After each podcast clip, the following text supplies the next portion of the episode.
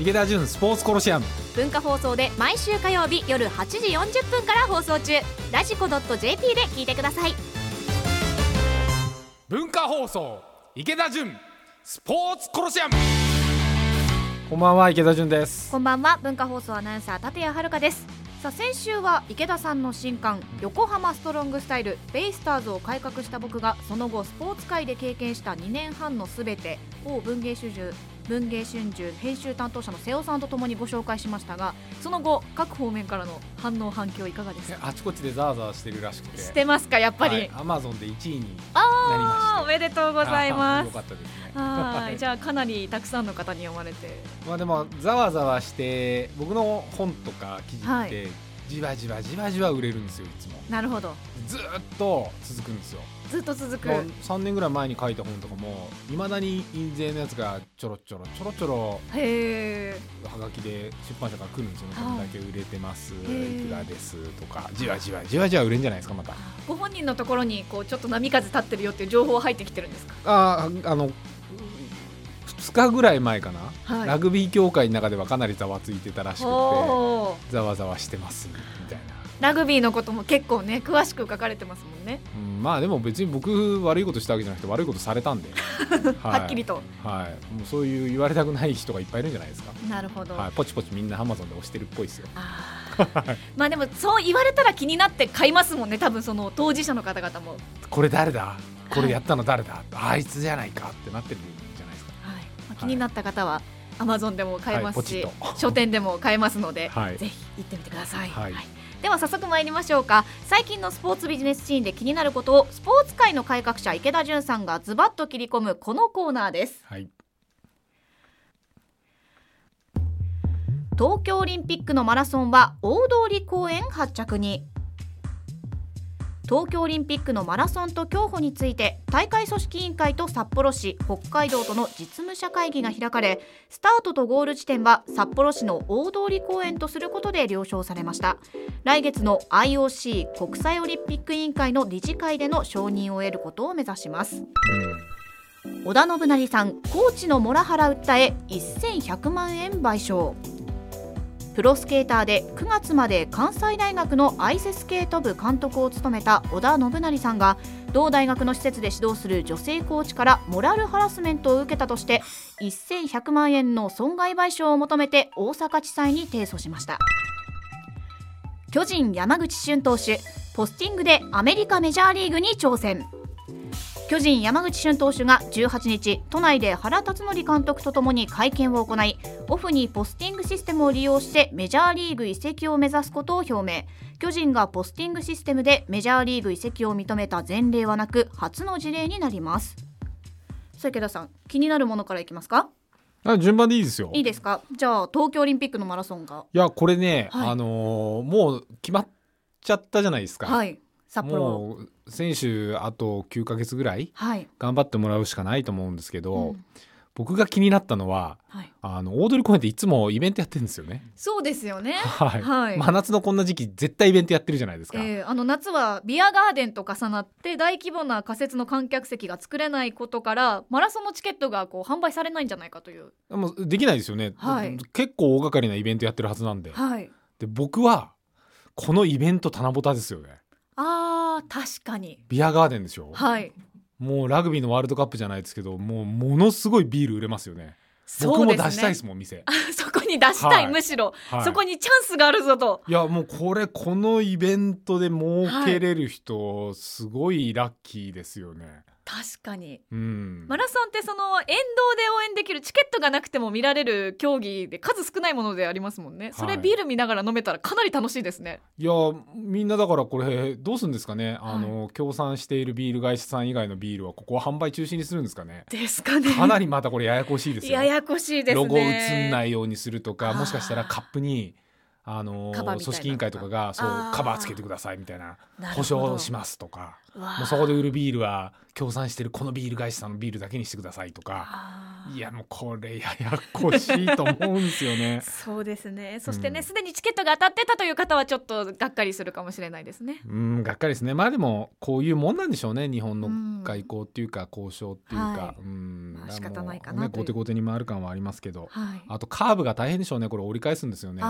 タイム出なくなるんじゃないですかね。あーうん。まあどうなることかという感じですがまさかのビジネスチャンスがここにあるという、いやもう僕はもうここでイベントやってるだろうなと思って蓋開けてみたら案の定イベントやってて、はい。わここ出したいな出店したいなって思いましたけどいやね。いいですね、はい、えー続いてでは織田信成さんのモラハラ訴えいきますか？はい、まあでも大学ってはい。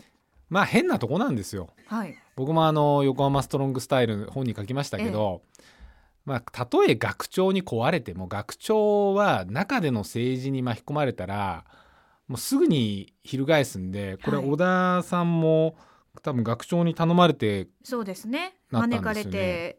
けどこうちょっと問題が発生した後はこう静観していたと言いますか。まあへへもう平気で下駄外すんで。はい。で小田さんも多分教授じゃなかっただろうし、うん。教授じゃないと中の人間っていうふうにははい。大学が見てくんないんですよ。なるほど。でいろいろやっぱり意見のうるさい古参の教授がいてその教授が教授なのに運動部の部長とかやってるじゃないですか。はい、でそういう人たちが裏でいろいろ結託されて悪口言われると、うん。結局そういう新参者とかよそ者とか、うん、うるさい煙たい人間っていうのは排除されるんで、はい。小田さんが中でどうだったか事実は知らないですけど、まあ、あくまで教授側に学校側もついたんじゃないですか。うん。でそういうことを含めていろいろ嫌な思いしたんでしょうねだから訴えたんじゃないですか、うん。まあ、訴えちゃえばいいんじゃないですか、ストロングスタイルですね。いや訴えた方がいいですよ。もうこういう嫌なことされたら訴えた方がいいですよ。泣き寝入りが良くないですよ。確かに。いやもうどんどんどんどん日本はねこれから、あのストレートに物を言う人増えていくはずなんで、うん。そうじゃないとこの国もう没落するんではい。らそういう人がどんどん増えていってそういう人が評価される時代が必ず来るんですよ。だから先駆けてそういうねスタイル貫いてる方がうん僕はもう後世のためになると思いますけどね。頑張ってほしいなと思いますけど。はい。はい、では続いてベイスターズファンの方も気になっているんじゃないでしょうか。山口俊投手がポスティングでメジャーリーグに挑戦ということですけれども、ねえ巨人が許した許さなはいいって言われてますけど、ええ。私の私が辞めた球団社長辞めたタイミングではい彼も巨人に行ったんですよ。はいでまあもともとメジャー志向が強かったんで、うん。多分巨人に行く時に最初にその約束あるんじゃないですか。ああもう入る時点でうん。そこを目指しますよというような、あのリーグ優勝してはい。何勝以上上げたら何年経ったらポスティングでメジャー行っていいよとか、うん。でポスティングだったらまあ数十億入ってくる可能性もあるし、はい。うん、って考えたら巨人には多分、まあ、ある意味戸ざまじゃないですか、はい、あの純粋培養だとそうはなかなかいかないですけど、うん。まあ、FA で来た選手なんで、まあ、そういう道でもうん。いいんじゃないかっていううん。巨人のブランド作りの路線の中では多分最初にドラフトで取った選手だったらこういうのは許さんけど、はい。FA で取った選手だったらありなんだよっていう、うん今後の道筋を示したうん。事例にもなるんじゃないかなというふうに僕は思いましたけどね。まあ、逆にそこまでしても欲しかったっていうことだったの即戦力としてこの数年間はい、の中で欲しかったんでしょうね。うん。まあいいボール投げますからね。はい、うん。いや頑張ってほしいですね。そうですね。はい。まああのちょっとこうメンタル面でたまに負けちゃったりするんで、はいメンタルも含めて向こうでも頑張ってほしいなと思いますよね。はいはい。でさあここからはポッドキャストをお聞きの皆様にお届けします横浜 DNA ベイスターズ初代社長で一般社団法人埼玉スポーツコミッション会長の池田純さんとお送りしています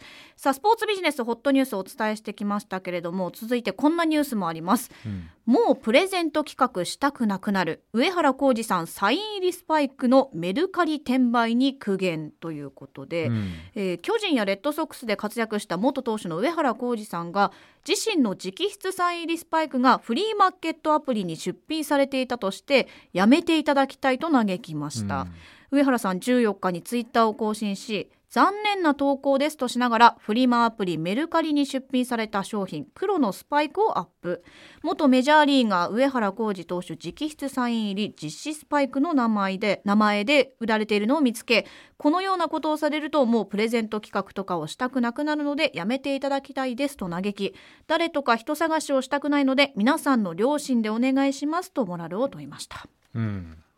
まああの上原選手、まあ上原さんかもはい。引退したんで、の気持ちになってみればうん。まあそう思いますよね、はい。うん、せっかく自分のスパイクにサイン入れてまではい、あげたのにうん、ファンだって言うからはい。あげたのになんでメルカリって思思いますよね。はい、うん、でもこれまあある意味しょうがないんですよ。うん、そういう意図でもらいに来る人もいるしはい、集めている人もいるんですよね。集めている人もいる。はい。いや僕もあのキャンプインするじゃないですか、ええ。1月31日に沖縄に行って、で1月31日ってもうなんていうんですかね。あの動物園みたいになってるんですよ羽田空港が。はい。もういろんなスポーツん野球選手いて、はい。でまあ球団社長でちょっと僕も顔知られてたんでいるじゃないですか。でそうするとクッキーとか渡されたりとかして、はいでなぜか僕のプロマイド持ってる人とかいるんですよ。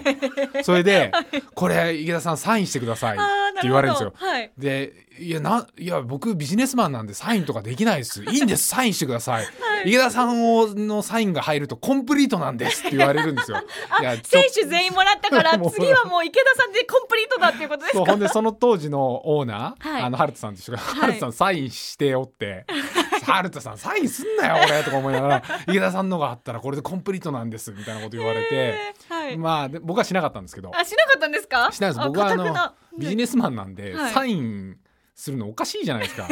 する人多いんですよ結構。あーそうですか。なんかその名前もちゃんとこう書くんじゃなくてなんかサインっぽくグニャグニャみたいな書く、ちょっとかっこよく書いてもう何を勘違いしてんのこの親父はって思う人が結構いて僕はもうそれ見ててもう嫌ではい残るのも恥ずかしいし、はいあの色紙とかになん金言じゃないですけど、はい。なんか書いてもらって名前を書く時うん。そういう時はあるんですよ、ではい。そういう時はもう僕はもう池田純ってちゃんとこう楷書体っていうんですか、はい。あれでしっかり書く。絶対あんなこんなスポーツ選手みたいに書くことは絶対しなくて。でもそれこそ本に書いてくださいとかたくさんあるんじゃないですかあそういう時もあのはい。もう池田純何月何日って書くんですよね。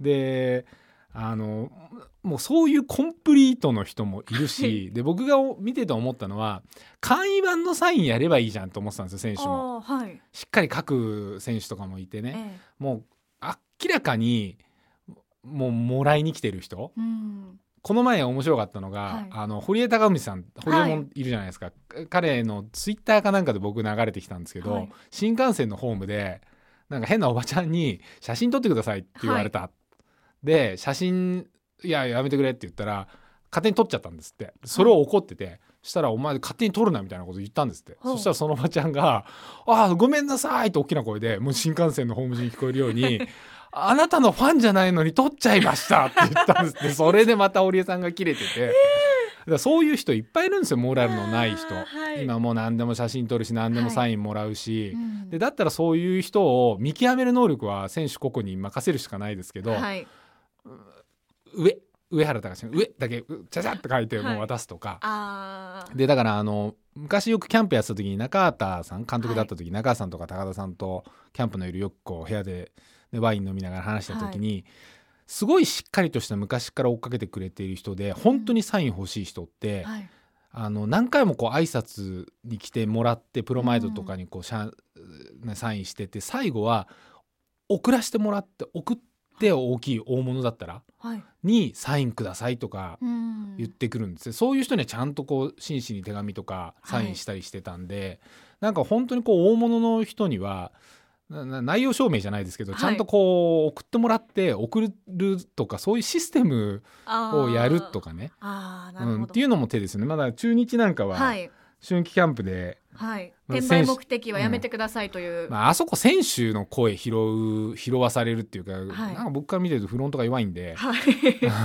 ええ。なんか選手がそうやって言ってるからっつってやめちゃったりとかな動線とかもかなりあそこはすぐに分けちゃったりするんですよ。キャンプ中なんで、ええ。本当にこう投げたいところうん。で選手とファンの接触が多いからうん。やめてほしいっつってかなり分けちゃったりするんですけど、あーそれはそれでなんというかもったいないと言いますかファン軽視みたいなところも出てきちゃったりするんですけど、だもう少しこう、まあ、当然ファンにモラル持ってほしいっていうのは自由なんですけど、はい。持つわけないじゃないですかさっきのおばさんの話じゃないですけど 世の中いろんな人いるんですよ。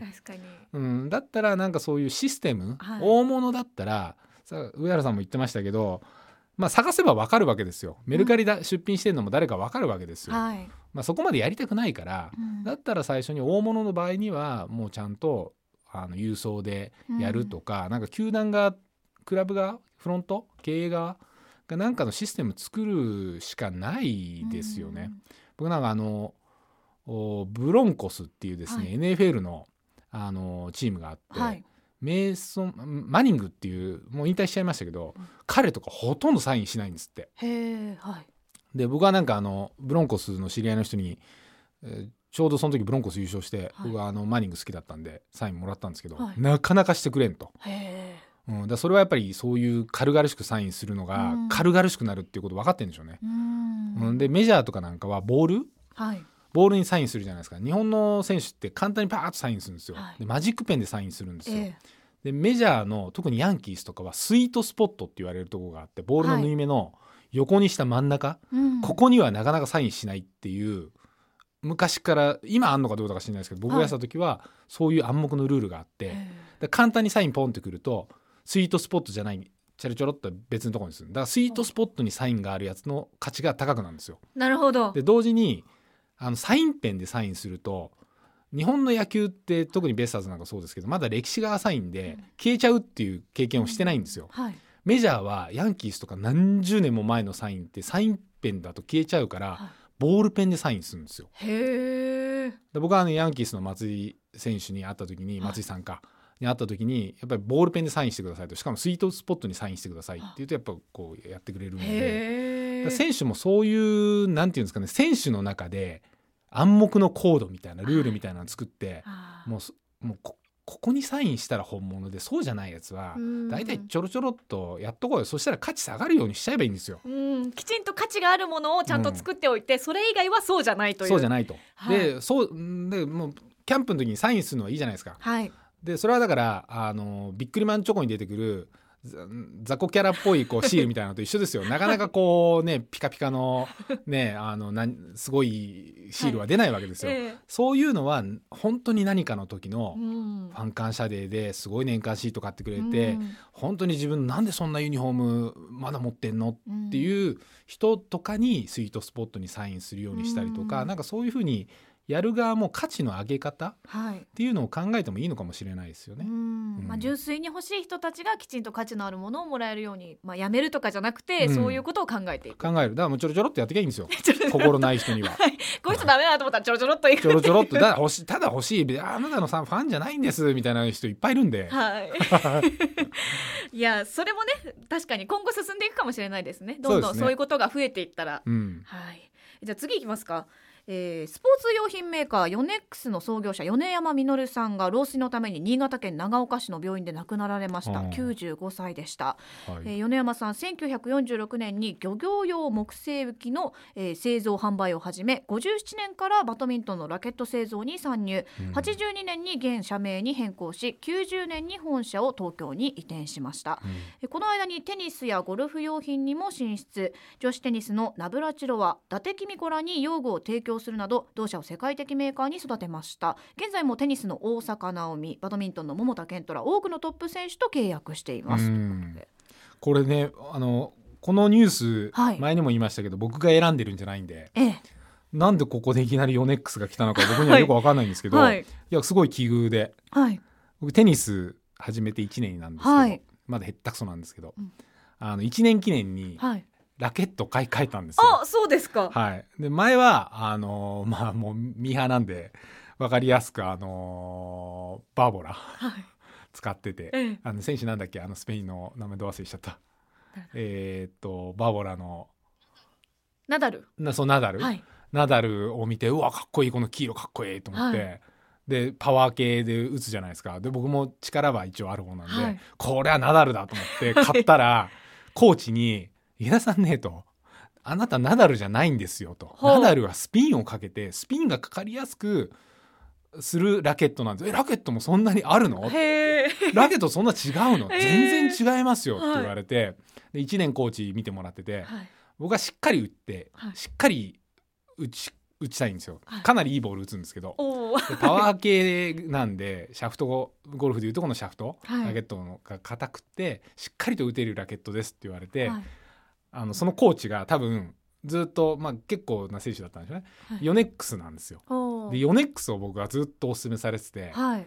僕今43歳なんですけど、はい。僕のヨネックスのイメージっていうのはさっきも出てましたけどバドミントンのラケットで、はい。なんか白いシューズに白い中途半端な丈のハイソックスに はい。白いももピチッとした、はい。ちょっとパチッとした。でインしたはい。白いポロシャツみたいな、で鉢巻きこう、まあイメージは巻いてるみわかりますたいな。僕の要するにダサっていう象徴だったんですよ、はいヨネックスって。はい。でえヨネックスやだよはい。って言ってて、い、やもう全然違うんです今と。はい。使ってくださいって言われてコーチのずっと貸してもらって使っててもう打ちやすいし。はい。でいろいろ聞いてたら大坂なおみはい。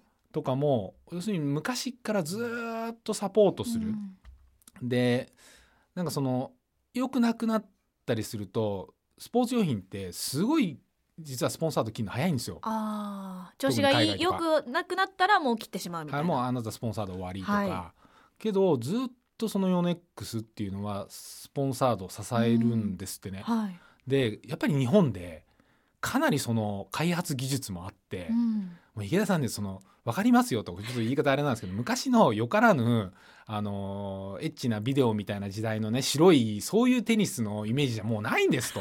もう変わったんですと。おでもう今はもう本当にテクノロジーがこう進んでて、ヨネックスのラケットはすごいんですよと。うん。で今大坂なおみも使ってて、はい。もうすごい今世界中では大人気なんですよ。日本人としてね、池田さんヨネックスのラケット使った方がいいですよぐらいのこと言われて。で今年ヨネックスは初めてあの金色のヨネックスのロゴに、はい。テニスのラケットにも初めて金色にしてはい。これが今テニス界ではかっこいいんですと。で池田さんねとまたガットをねすぐ色つけたりとかねそういうのやるじゃないですかと。いラケットっていうのは白とか白でし白のはい。この手のところグリップのところもうそういうのがかっこいいんですよと本当はと。やめた方がいいですよそういうなんかブルーとか 赤とか言ってんの。結構辛辣に言ってくるんですね。辛辣に言うんですよ。そうそれであヨネックスなんだと思ってたら、はい。やっぱそういう昔からの選手を支える話とか、うん。ちゃんと開発する姿勢とか、は今はすごい世界ですごい評価されている、で日本人たるもねやっぱり確かにそうだな。日本のラケットを持つっていうのはこれかっこいいなと思っうん。て、でその方があ95歳ではい。亡くなられたんだなっていうのを今日ニュースで見てですね、はい。いややっぱり日本人たらもう日本のメーカーだなってちょっと思いましたようね。うん。ん。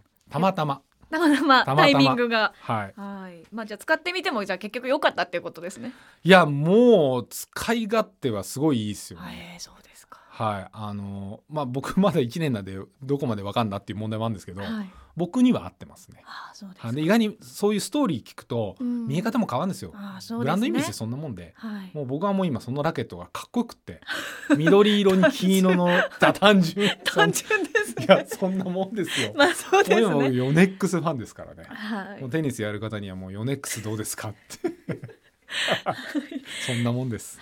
はい。さあここまでスポーツビジネスホットニュースお伝えしました。続いてこちらのコーナーです。スポーツ夢ぐり機構。アスリートスポーツ選手にとって温泉はコンディションを整えたり疲れを癒したりリハビリしたりする格好の場所です。そこでスポーツ選手にまつわるとっておきの温泉話をご紹介いただきますが今夜は池田さんに教えていただきます。えっ、と僕のはい今日おすすめする温泉はですね、トップサンテ太陽。トップ3って太陽。はい。はい。茨城県はい。鹿島過ぎたところのええ。太陽村にあるはい。トップサンテ太陽。なんでかっていうとさっきあのメルカリの話が出て、はい。ちょうど昨日ですねあの埼玉でスポーツビジネスジャパンとかなんとかいうイベントがあってそこで僕講演させられてはい。その時にちょうど小泉君とすれ違ってはい「あどう鹿島?」みたいな「アントラーズどう?」みたいな、ちょうどそのタイミングでメルカリも出てきたんで なるほど、は。い。それで思いついたそれで思いついたんですよ。で僕あのサーフィンすごい昔からするんでもともと水泳選手でダメになってから19ぐらいからやってるんですけど、はい。で今はもうなかなか行かないんですけど、うん。水も冷たいんで、はい。当時は元気だった頃に、あの夜通し車運転して、はい。朝一4時とかに太陽村とか鹿島の海に着いて、はい。空いてるんですよ。へえあのあんま人いないんですよ。今はまずサーフィンまた人増えたりしてるんでちょっと混んでるらしいんですけど、で当時はまだそんな縄張り意識とかもあんまり茨城なくて、はい。どこ入ってもローカルって言われうん。るうるさい人がそんないなくて、はい。で結構こうティーバーっていうですね海にこうせり出してるあの岬っていうかなんて言うんだろうなあるんですよ。そこにこう、カレントっていう海の流れが発生してこういい波が結構割れるんですよ。パワーあるし鹿島灘、はヒラメもよく釣れるらしくい、てでそこで海入った後に結構その鹿島灘とかでサーフィンしてる人はトップサンって太陽にみんな行くんですよ。広いお風呂で。はい。黒っぽいお湯ですかね。そうですね。海のあの泉。そうですね。昔の化石とかそういうのはいがあれして、よく海の近くで出る黒っぽい温泉、はい。で露天風呂もあって露天風呂からはこう海のちょっと防砂林あ越しに海がこうはい見えてですね、ーい。い景色ですねいい写真ありますけれども。へえ気持ちよさそう。気持ちいい。で、はい。当時今の要するに僕の奥さん。はい。まだ付き合ってた頃だったかな、はい。まあね車で連れてくじゃないですか、はい。でデートなのに海入ってサーファーって最悪で帰ってこないんですよ。でまあまあ文句ブーブーですよ。まだ付き合ってた頃で。えでまあ温泉どう？って言って温泉入って、えはいでそっからまた延々 3時間ぐらい運転して帰ってくるっていう なんかのプレイみたいな のやデートとしってたんですけど。てはちょっと嫌ですね。はい、でもいい温泉であったかいし、冬もすごく、ね、広いし、はい。うん、夕焼けなんか見ながら入るとすごいですよね。敵ですね。ちょっとなんかあのコテージっぽい外観と言いますか。あ変わったのかもしれないですよね。僕あ最近行ってないんで。でその辺はメロンとかの産地なんで、はい。メロンとかも安いんですよ。へえ美味しいですよ。あ。鹿島灘のメロンもいいですね。でメロン買ってはい。温泉入ってはいで海で待たされて 軽くこう仲悪くなって帰ってくるっていう。待たされる時間がなければ最高ですね。そうなんですよ。ではアクセスご紹介します、えー高速バスをご利用の場合は東京駅八重洲南口から鹿島神宮行き、えー鹿島神宮駅大洗鹿島線でおよそ25分、えーそこから太陽駅タクシー7分。トップ3って太陽。結構何度か乗り換えますね、えー電車をご利用の方は、えースーパー日立フレッシュ日立ご利用の場合水戸駅から大洗鹿島駅に乗り換えておよそ55分で太陽駅まで行き、えータクシーでおよそ7分トップ3って太陽までということです。んまあ、あの公共交通機関より僕はマイカーをお勧めしますね。ですね。その方がいいかもしれません。はい、アントラーズ観戦のはい前にはい一プロみたいな。ええはい。はい、えー今日はですね茨城県のトップ3って太陽をご紹介しました。ということで今日もエンディングになりました。はい早いですねはい、えー横浜ストロングスタイルも好評発売中ということで、はい、このポッドキャスト？トはい。かなりスポーツ界の人が、はいあのみんなこっそり聞いてるらしあ、くまたこっそり。て いや、うん、なやっぱなんかあの聞かないと何言ってるかビビってる人もいっぱいいるし、聞かないと、まあ、ちょっと勉強にもスポーツの人になったりするんで、はい。なんか陰ながら聞いてるらしくて。あ、はい。あなたも言われてるかもしれませんよ言わっていう。れてるかもしれませんよ。ダメ出しされてるかもしれませんよ、はい、えアマゾンでも1位になったということで書店にも並んでおりますので、横浜ストロングスタイル。はい。はい、あの読んだら元気が出るって言われるんで。そうですね。あこんなやつもいるんだっていうぐらいひどい目にあったんで。なんかいろいろこう日々生きてる中で理不尽な目に遭うこともあるかもしれないんですけど池田さんに比べたら全然大したことないなと思ったりとか。そうですよ、はい。僕はそれでも全然逆にパワーついていくタイプなんで。よ。なんか自分を信じる道を進むことは間違ってないんだなっていうことを感じられました私も、まあ、ちょっと大変ですけどね。ちょっとひどい目には遭いましたけどね、まあでもあの泣き寝入りするよりしっかり戦った方がいいと思いますはい、さあでは今日はこの辺りでお開きとしましょうか。ここまでのお相手は池田純と文化放送アナウンサー立谷遥でした